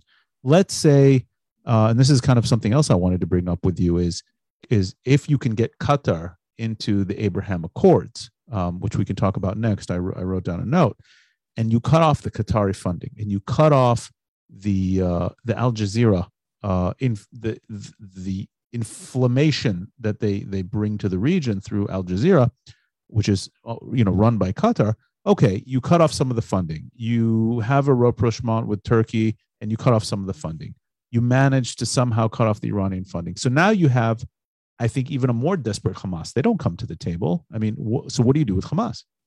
Well, if they don't have any support, then they have a problem, right? If they're if they're not able to get that support. But one thing that I'll just say here is um, I, I don't want to say that they're not corrupt because they're corrupt in in different ways, right? If they're if they are diverting um, humanitarian assistance to build, you know, military infrastructure, that's that's corruption. It's maybe it's not personal corruption, Right. um, but but it's corruption. You know, I would say it's diversion of funds, which is corruption, right? Um, but the other thing I think, you, and you point this out, they exist to destroy Israel, or they exist to fight Israel. I would argue that they don't actually ever think they're going to win when they start these wars with Israel. No, they don't. Right? They, they, they, they know they're going to get They know they can't. They know, they know it. they're gonna they know they're gonna get shellacked and they actually enjoy the the the media coverage which paints them as as david versus israel as the goliath and they talk about how poorly they're treated and war crimes and things like that. But one thing and i, I talked about this pretty early on in the book i don't know if you guys watched tv i think it was the second night of the war. Um, there was this strike on the ashkelon um, gas pipeline. Did you Mhm. see did you happen to see the video from that? It was actually it was incredible. It was a nighttime attack and apparently it was just a mortar that got through because iron dome can't take out mortars right, so it's just small bomb right that was launched about six kilometers so whatever that is three three and a half miles whatever Yeah. it is Three and a half miles. from central Gaza Strip. It hits a gas container um, that was actually being rented by the UAE, and it's a direct strike. And what I watched for hours was fireballs coming up into the night sky, huge fireballs. And I believe to this day there's a gag order on it in Israel. So, uh, by the way, if the Shin Bet comes and and it pulls you out of your studio and holds you, you know why. No, they're Um, too busy monitoring COVID people at the moment. Yes, probably true. Probably true. you got cleared for, you got your PCR test, right? Yeah, I'm fine. Okay, okay, because they're not going to track you then. Yeah, no, I just have COVID, but you're vaccinated, so it's no problem. That's fine. I am triple vaccinated. We're good. good, good for you. Um, but but at any rate, the um, the the the- you know what that proved to me actually was th- something that again go, goes completely unnoticed in our media, which is that Hamas they don't actually try to win, but they they No. need moments like that. Right, a moment just like that where they are able to show that they're able to cause significant damage. It's actually, I mean, they aspire to genocide, but they'll settle for something like this as a moment where they can flex a muscle and say, "We did this." Well, But they like, don't- that- they that's their definition of victory. Right, I was It's a say, different It- definition. it's of like their, their definition of victory is producing really good content. Yeah. To play Yes. on, a, on, a, on a highlights reel. And Well, if we it- go back, and if it's go to show our that they're football- that they're winning and losing simultaneously right on the one hand they can score Yes. a shot like that on the other hand look at how how you know the, the war crimes that are being perpetrated against us Yeah. look at the lopsided death count right and and and that's proof that israel's doing terrible things to our people and it's this and and yet somehow this is still bought hook line and sinker it is. Right, it's they, crazy, they, they like is. they basically exist to continue to exist. For example, like yes, if if there were to be peace, there would they would they don't know they, what to do. They don't know what to do themselves. themselves. They don't. if they were to if let's say they're you know this long game pays off in the end and we we cease to exist what would they do right no, they, they can. I mean, it's literally in their They- name. Harakat al Right. Muqawama Islamia. It's a resistance. Resistance. Oh, he's breaking out the Arabic. like- Look at that. By You the like way, that? I'll just, I, it was good. It was good. I, I will tell you, by the way, that uh, just as an aside, um, when I was in graduate school at Hebrew University a very, very too long time ago, um, we all used to joke that, you know, we were learning the Hebrew and Arabic of, of the conflict. And we would joke that if peace ever broke out, we wouldn't know how to speak either language.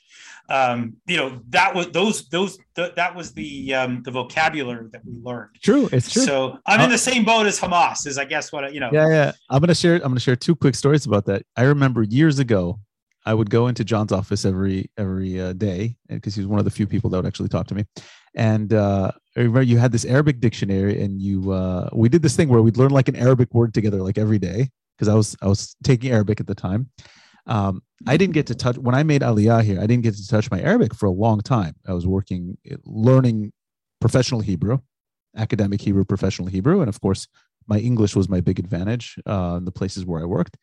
And recently, in the past year and a half, because I've been working with the Gulf, I've been working with Arabs, I've been traveling with Arabs, my Arabic is totally coming back. I'm speaking near full conversations. I won't say deep conversations, but full conversations. Um, I even actually interviewed some people uh, to come on a delegation to Israel, and uh, their English was not great. One of them didn't even speak English. And so I had to do it mostly in Arabic, and I was actually very, very proud of it. Mashallah. Mashallah. Uh, can I, can I just say, actually, Dan, uh, while we're talking about that time that we um, that we worked together, um, can we talk about your hair? You had you had you had some you had some long hair. he really think- did yes, I did. He- but I was living in DC at the same time. That's actually how Dan and I know each other. So I would remember that Dan's hair was like we, we used to call him Stalos. Like this green, Yes, Yeah. I have pictures of it somewhere. That was, I, I guess, that was pre man bun though. So you weren't, you weren't, you didn't put it it in. was A, in the build up. It was in the build up to the to that. You yeah, would, it yeah. was Stalos. It was like you should have given you like. Oh, this was before. This was before you met me. this was before. This was when I started growing it out. So it was like Okay, so probably you like were- down to like but you still had the Stalos hair. I was going for it. Somebody should have given you a bazooki and like put you on the Ebe show. So many references there that some people will get. Right. what happened to the Ebe show? I don't know. He's gone.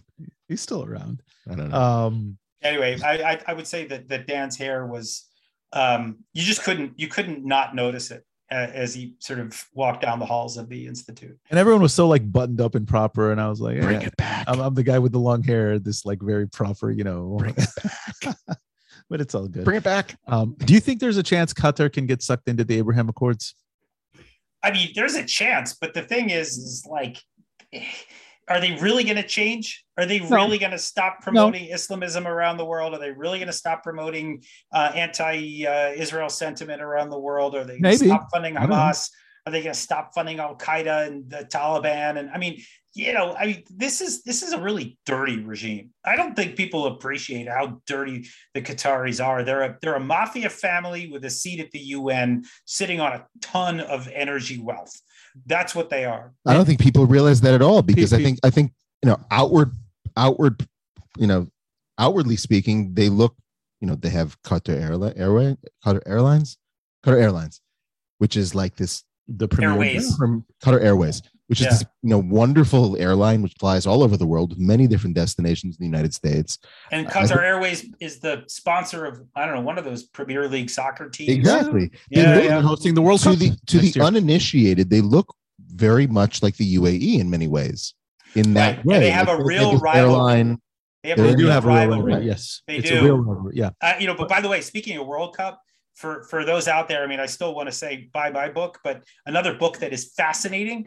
Um, it's called The Ugly Game, is the name of the book, and it is the story by two British journalists who uncovered how the Qataris bought off the World Cup, bribed their way. Oh, to the kidding! world. It is unbelievable what they did to buy off the World Cup. And these guys are still alive. The journalists, The journalists are said they went undercover to write the book. of course, they. and and they were deathly afraid of being caught. They finally came out with it, and um, it's a remarkable book. You read about that, and then you read all about all the other stuff. I mean, you know, the, the story of the Qataris. It's just, I mean, yeah, they, they they're a, they're a pain in the butt to the Israelis, but um, between the World Cup, um, you know, you look at what happened in Afghanistan. Right, the withdrawal from the U.S. of the U.S. from Afghanistan. Do you know? I mean, it was the Qataris that created a Taliban embassy in Doha that began the conversations with the United States back in 2011. They were angling for the withdrawal. Now, it's amazing today because the Qataris get credit for helping to get Americans out of Afghanistan, and they're the heroes in all of this. At least that's the way that it's being Mhm. painted. But I got to tell you something this was their doing, they planned this. For like 10 years, this is what they were angling for. Are and they got the US to do sophisticated? it. Are they sophisticated, John? Yeah, they. I mean, look what they have is they got a lot of money, um, and they're willing to spend it for influence. Um, they're willing to spend it uh, to gain leverage around the region, and they they invest in you know positive things like soccer clubs, and then negative things like the Taliban, or uh, you know, and by the way, also host the largest American air base in the Middle East. Yeah, how does that go hand in hand? I don't get it. It's amazing that they are able to pull it off. And here's the actually the remarkable. I've been to Qatar twice.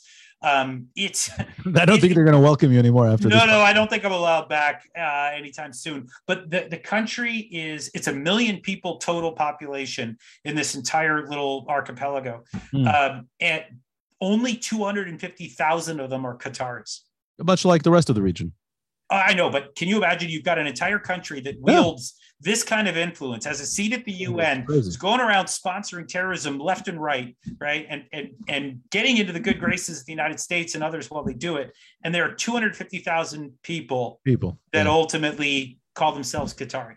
It's- It's, it's- yeah, it's it's, crazy. it's nuts. Somebody, uh, you know, uh, like I said, I've been hanging out a lot with Emiratis, Saudis lately, uh, Bahrainis.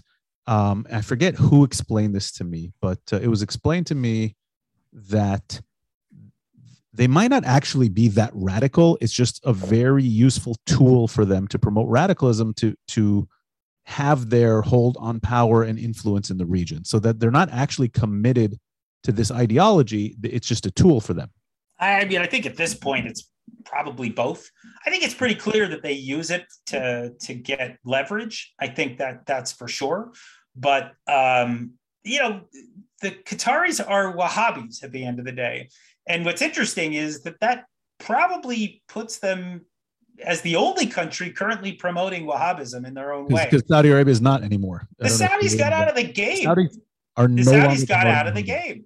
Yeah. At least for now. I mean, look, they could always go back in, but the Saudis have actually tried to turn a corner with all the the the baggage that the Saudis bring with them. They're actually they've they've turned a corner on a couple Absolutely. of things. And this one probably being the most important of them, that they don't, you know, promote this radicalism around the world that they once did. It's true. the The new leadership is totally detached from this, in domestically also uh, reforming Sharia law. Oh, absolutely! You would be amazed. You can walk around. There's no more religious police. Um, you know, making sure that women have their heads covered. Obviously, women are driving, but you can see what women walking around mixing with men. Um, it's a totally different um, country uh, domestically as a result. So, so I hear from uh, a lot of people who I'm actually uh, considering figuring out a trip there uh, next year. Um, and and uh, I'm fascinated. I'm fascinated by what's happening in Saudi uh, as an expression of kind of all of these changes happening in the region, as a, an expression of all this. Um, you guys should go with your American passports and yeah. you know hold an episode, host an episode of Jewanced from Riyadh. That's can we get, can we get MBS on our show? Uh, I don't know, but you know what? Try. Talk to Jared. for it. Huh? Talk to Jared. I will talk to Jared. I will talk to Jared, and I'll tell you something offline about that after we uh, stop recording. Um, tease to all that. By the way, watching us now, I have to give a shout out to Weiss, Please. our friend Weiss Habib, who uh, managed to get out of Afghanistan. We had he was he our biggest fan from Afghanistan. Tunes into many of our episodes, and managed uh, to finally get on a flight out of uh, out of Afghanistan. He's in a refugee camp in Abu Dhabi right now. Um, and we hope you're doing well, Weiss. Um, we, have been following the whole thing, trying to help as much as we could on our end, and uh, glad to see that you are safe and uh, and doing well for now in uh, in the UAE. So uh, we're glad you're watching us, buddy. Um, you mentioned Iran, and uh, we know that this week. I, t- I tend to do that sometimes. Well, you know, it's kind of your institute, kind of does a lot of Iran stuff. Um, the the U.S. Uh, and and the the P five plus one are going back into the Iran talks this week. Um, can you give us kind of a breakdown for our listeners of what's going on and where you see this going? yeah, I mean it's a it's a dog's breakfast. Um, it's it just it's a mess. It's a whole bunch of things that have come together in a very unpalatable, unappetizing way. But basically, you've got a very desperate United States, a very desperate EU. They'd love nothing more than to get Iran back into what they call compliance. And what they want to do is they want to throw additional sanctions relief and other perks at the Iranians. The Iranians are not buying it um, or at least they haven't until now, um, and they are not likely to um, come back into the deal as it was structured. They want more concessions, they want more guarantees. Um, what I'm hearing from our folks at FDD, our CEO Mark Dubowitz has talked about this a lot, is this idea of less for more. So, in other words, we ask for less and they get more. Um, so, a, mo- a, a, modified version of the JCPOA that enables the Iranians in favor. In, in the Iranians' favor, right? That we're so desperate here in the United States. Rob Malley, the, the envoy to the Iran process, is so desperate to get them back into, into some kind of a deal that'll be willing to give them more um, sanctions relief, more perks, less restrictions, as long as they agree to some component of the deal. So there's a lot of desperation. I think they'll get everything they want. Let, you know, that, the only question is whether they want it. I mean, right now, that you know, if you if you saw the news today, um, there's there are a couple of items in the Israeli press basically saying that a that Iran was now moving forward to enrich um, at military grade uranium, um, and that in fact they also have openly declared their intent to acquire a nuclear weapon, which is something that Iran has never. Never done. You may recall wait. there's Say, there say was that that that, Iran again? has Iran has openly declared its intent to acquire a nuclear weapon, which they've always denied. They've always said that you know Right. the, the weapons program was not part of it. Purely wasn't their goal. Well, Only there was a famous civilian. fatwa that they would never develop. Right. Well, it turns out that fatwa was, you know, maybe not worth the paper that it was printed on. I'm- Um, I I'm know that's go a bad shocking. joke. I'm gonna go for a bad joke. Do it. Fatwa or fakewa? No, no. That's bad. It's bad. Oh, I'm really off my game. I could I could smell that from here, man. I'm off. I'm off today. Dude, no. I gotta stop. I gotta stop while I'm. I'm not even ahead. I gotta stop while I'm behind. Oh. It's bad. It's bad. Well, I, I Yeah. apologize. Here's, here's the thing. Wait, apologize to all. we're editing all of that out. We're editing all of the bad bad jokes out of the show. Listen, at, at what point do the Iranians say, "Listen, you know what? These people are weak. We're going to make them call. I think that's what they're doing. we're going to make them call our bluff." Well, they, you know, and and I think they they probably are thinking that. But he, here's um, you know, he- here's what's given them pause. And I, well, once again, I'll refer back to the to the book. I have a, a chapter in here. It's uh, I don't remember what number it is, but it's a chapter on what I call or what the Israelis call the war between wars. It's um, I remember when that was coined because I was working in the place that coined it. There you go. So it's chapter nine in the book, and and what the Israelis have been doing for the last, gosh, eight or nine years is they have been relentlessly attacking all these aspects of not just. I mean, they're definitely hitting Iran's nuclear program, and we've seen that through cyber means, through assassinations of uh, Iranian um, scientists and things like that. Um, but they've also gone after terrorists that have been based in Iran, terrorist leaders that have been in Iraq, like Qasem Soleimani. You remember, may remember uh, from New Year's Day. Uh, I don't remember what Last year, year. that was. Last year. year. Thank you. Last year. Um, but so you have all that going on. You got the bombing that's going on in Syria, where the Israelis are taking out, you know, one weapon after another that's that they're trying to smuggle into Syria. You got um, battles on the high seas that are taking place, where the Iranians are losing ships in the Persian Gulf and the Gulf of Oman and the Mediterranean. So the Israelis are just giving it to them, Yep. you know, left, right, left, right. And um, so there's a question I think from the Iranian perspective is, you know, if they try to go um, and make a dash, right, or to sneak out to a bomb, what will the Israelis do then? yeah. There's a certain amount of un- unpredictability. And I got to say, that's the best thing that America has going for it right now in terms of leverage at the negotiating table. I don't think the Biden administration recognizes that. They certainly don't acknowledge it, but it's the best thing that we've got going for us right now. If the goal is to try to keep Iran at least a little bit scared, because Yeah. right now Well- our military is unwilling to threaten Iran well, in that's, any and that's significant and that's way. kind of that's kind of what I was trying to get at. It's it seems like yes, we we are the pit bull to the you know to the U.S. We're we're we're the you know what do you call it? Yeah, we're we're, We're- the, we're the mad dog. We're the you mad know. dog in the room, but but also every single time I've ever heard somebody, whether it's the Secretary of Defense or or some other American politician, come out and say, you know, uh, all options are on the table, and and you know, I kind of look at that and I'm like, It's fake. are they? yeah, Are they really? Are there any options on the table that you know? I, literally, the only way that I could see the United States being drawn into a conflict is if Iran actually attacked the United States. That's exactly right. And Yeah. and, and I That's it. remember I remember running an analysis. Um, the the only times that Iran really really stopped enrichment was when it felt like it was militarily threatened by the U.S. When the U.S. Yeah. went to Iraq and, and a couple other times. And if the U, if there's no clear threat of the use of force, Iran, you know, it can deal with the sanctions. I don't think it's going to be running to the table. Yeah. Our- I, you know, our- I would actually also add that, that during Trump, the the unpredictability. I mean, the guy was, you know, he had no idea what he was going to do from one day to the next. There are a lot of people who decry that, and I think that you know, there's there's good reason to to decry it.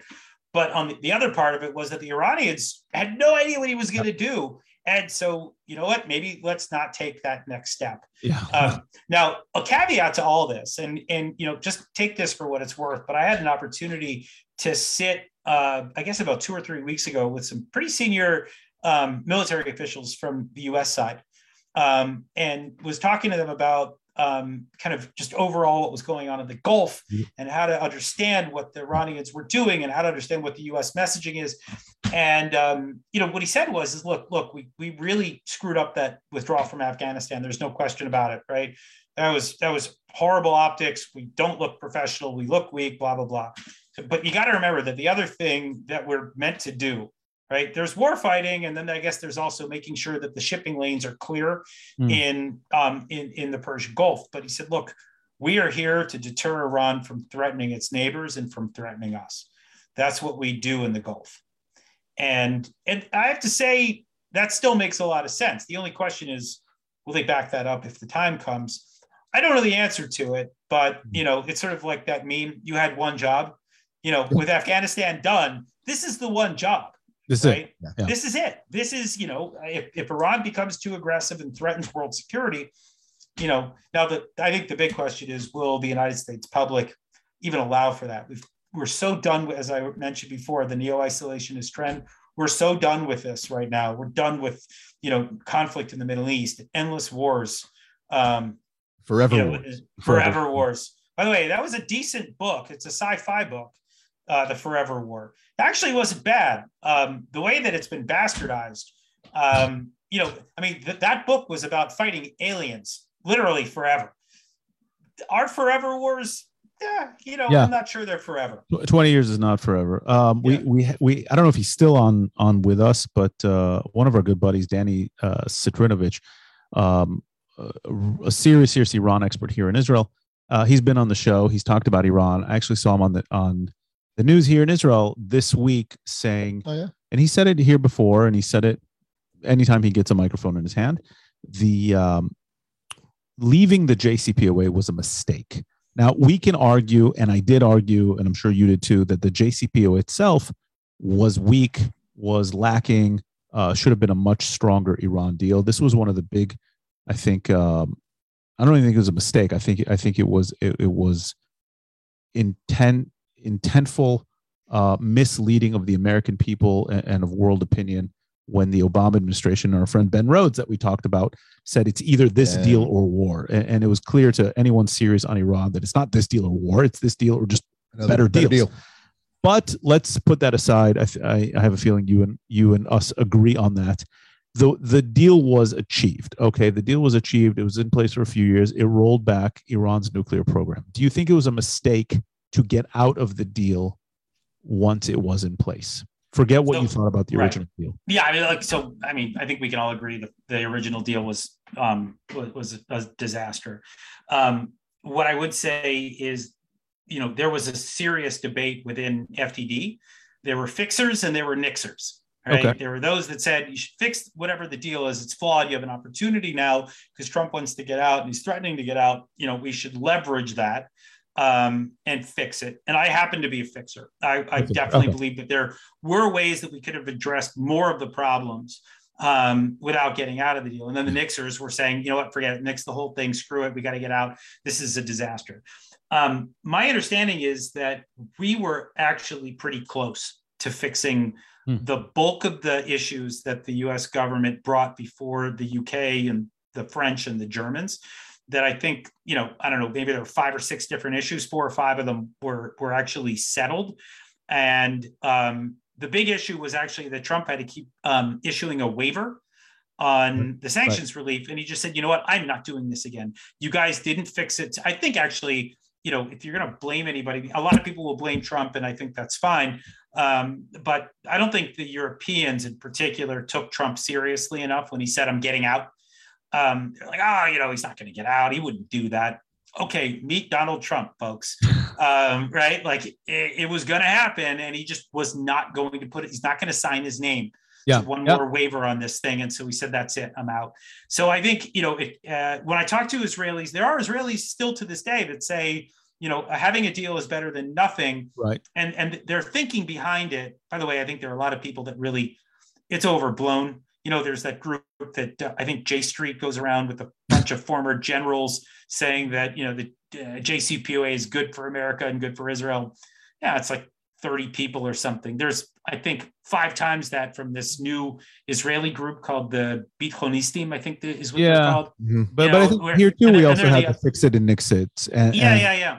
you know, But- even but- once it was achieved, you know, people say, okay, it wasn't Right. good, but now we're in Right. it. It's just But yeah, and- but so what a lot of the, the the military folks are saying is at least you have something that's going to prevent Iran from going nuclear. So it gives Israel a, a little bit more time to breathe and plan, right? So that Israel can actually figure out what it wants to do.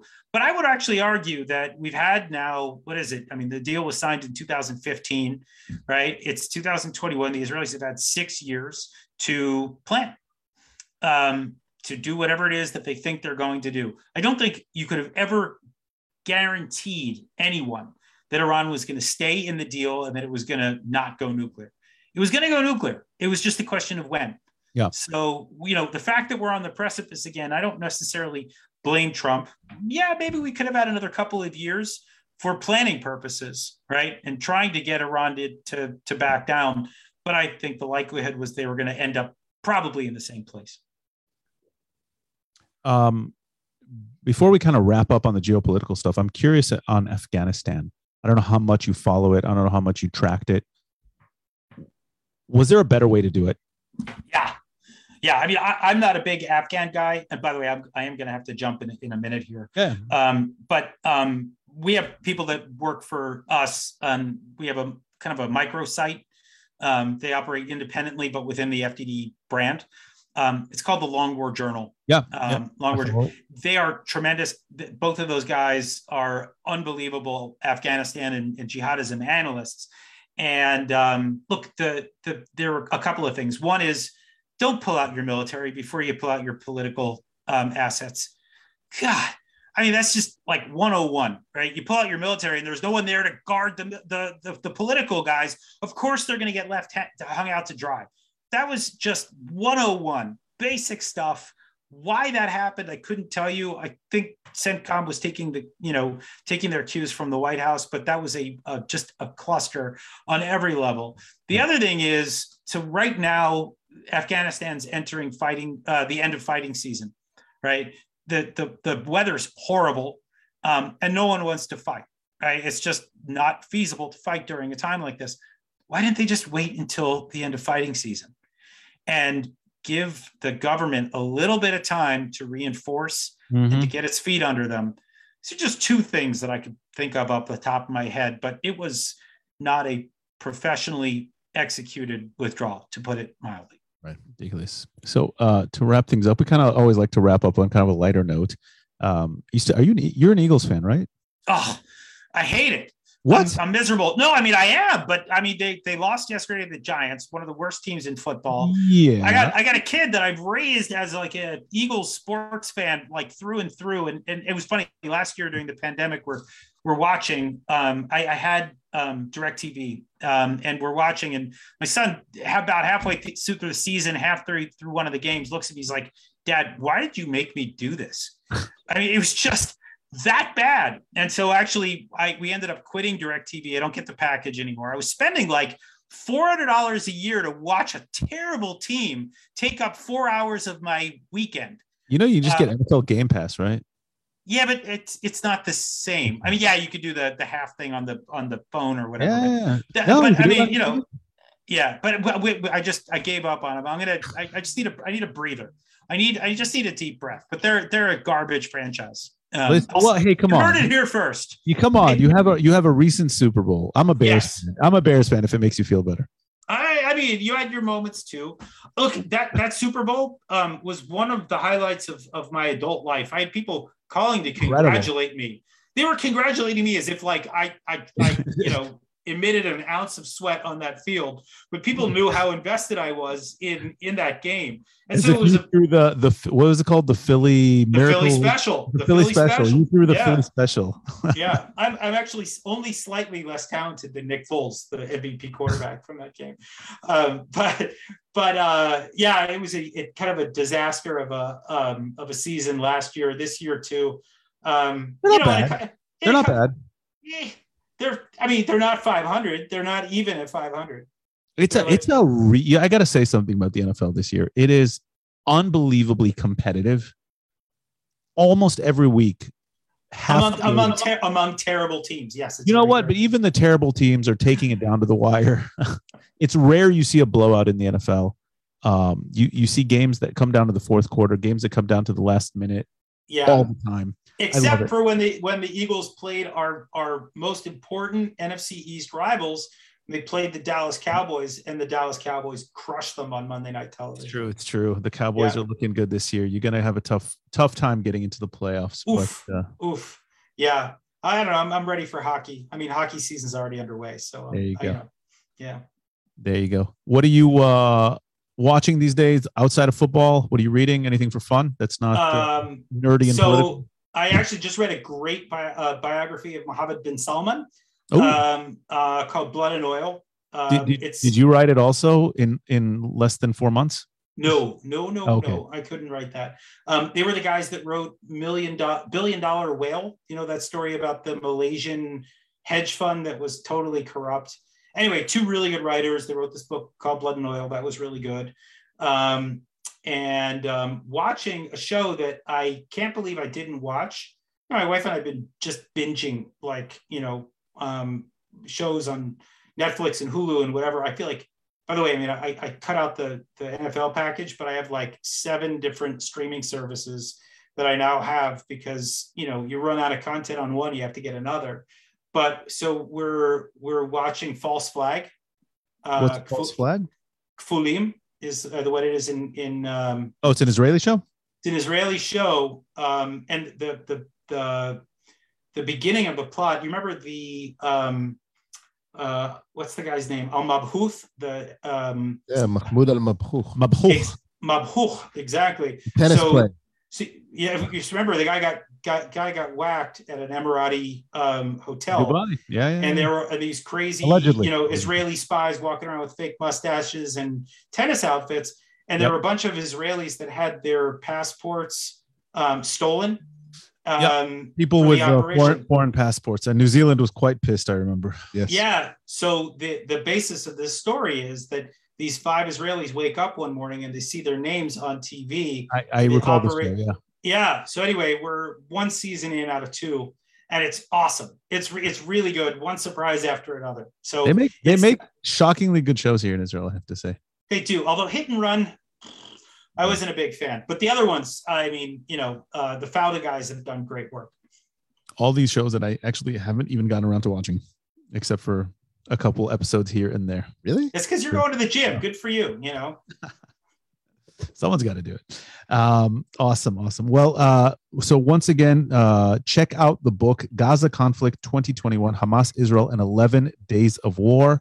You can find it on Amazon, and we will put up the link on the show note.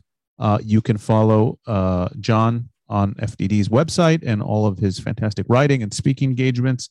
Um, and John, we thank you so much for joining us here on Jewanced. Hey, thanks for having me, guys. This was a blast. Thanks so much. Appreciate it. Take care. Bye bye. All right. Be well. We'll see everybody next time here on Jewanced. Jewanced is a joint creation of Benny Shoulder and Dan Feferman. Make sure to subscribe on whatever platform you get your podcasts. For more information and show notes about this and previous episodes, visit us at jewanced.com and feel free to hit us with your comments and suggestions. Thank you for tuning in, and we'll see you back for the next episode of Jewanced.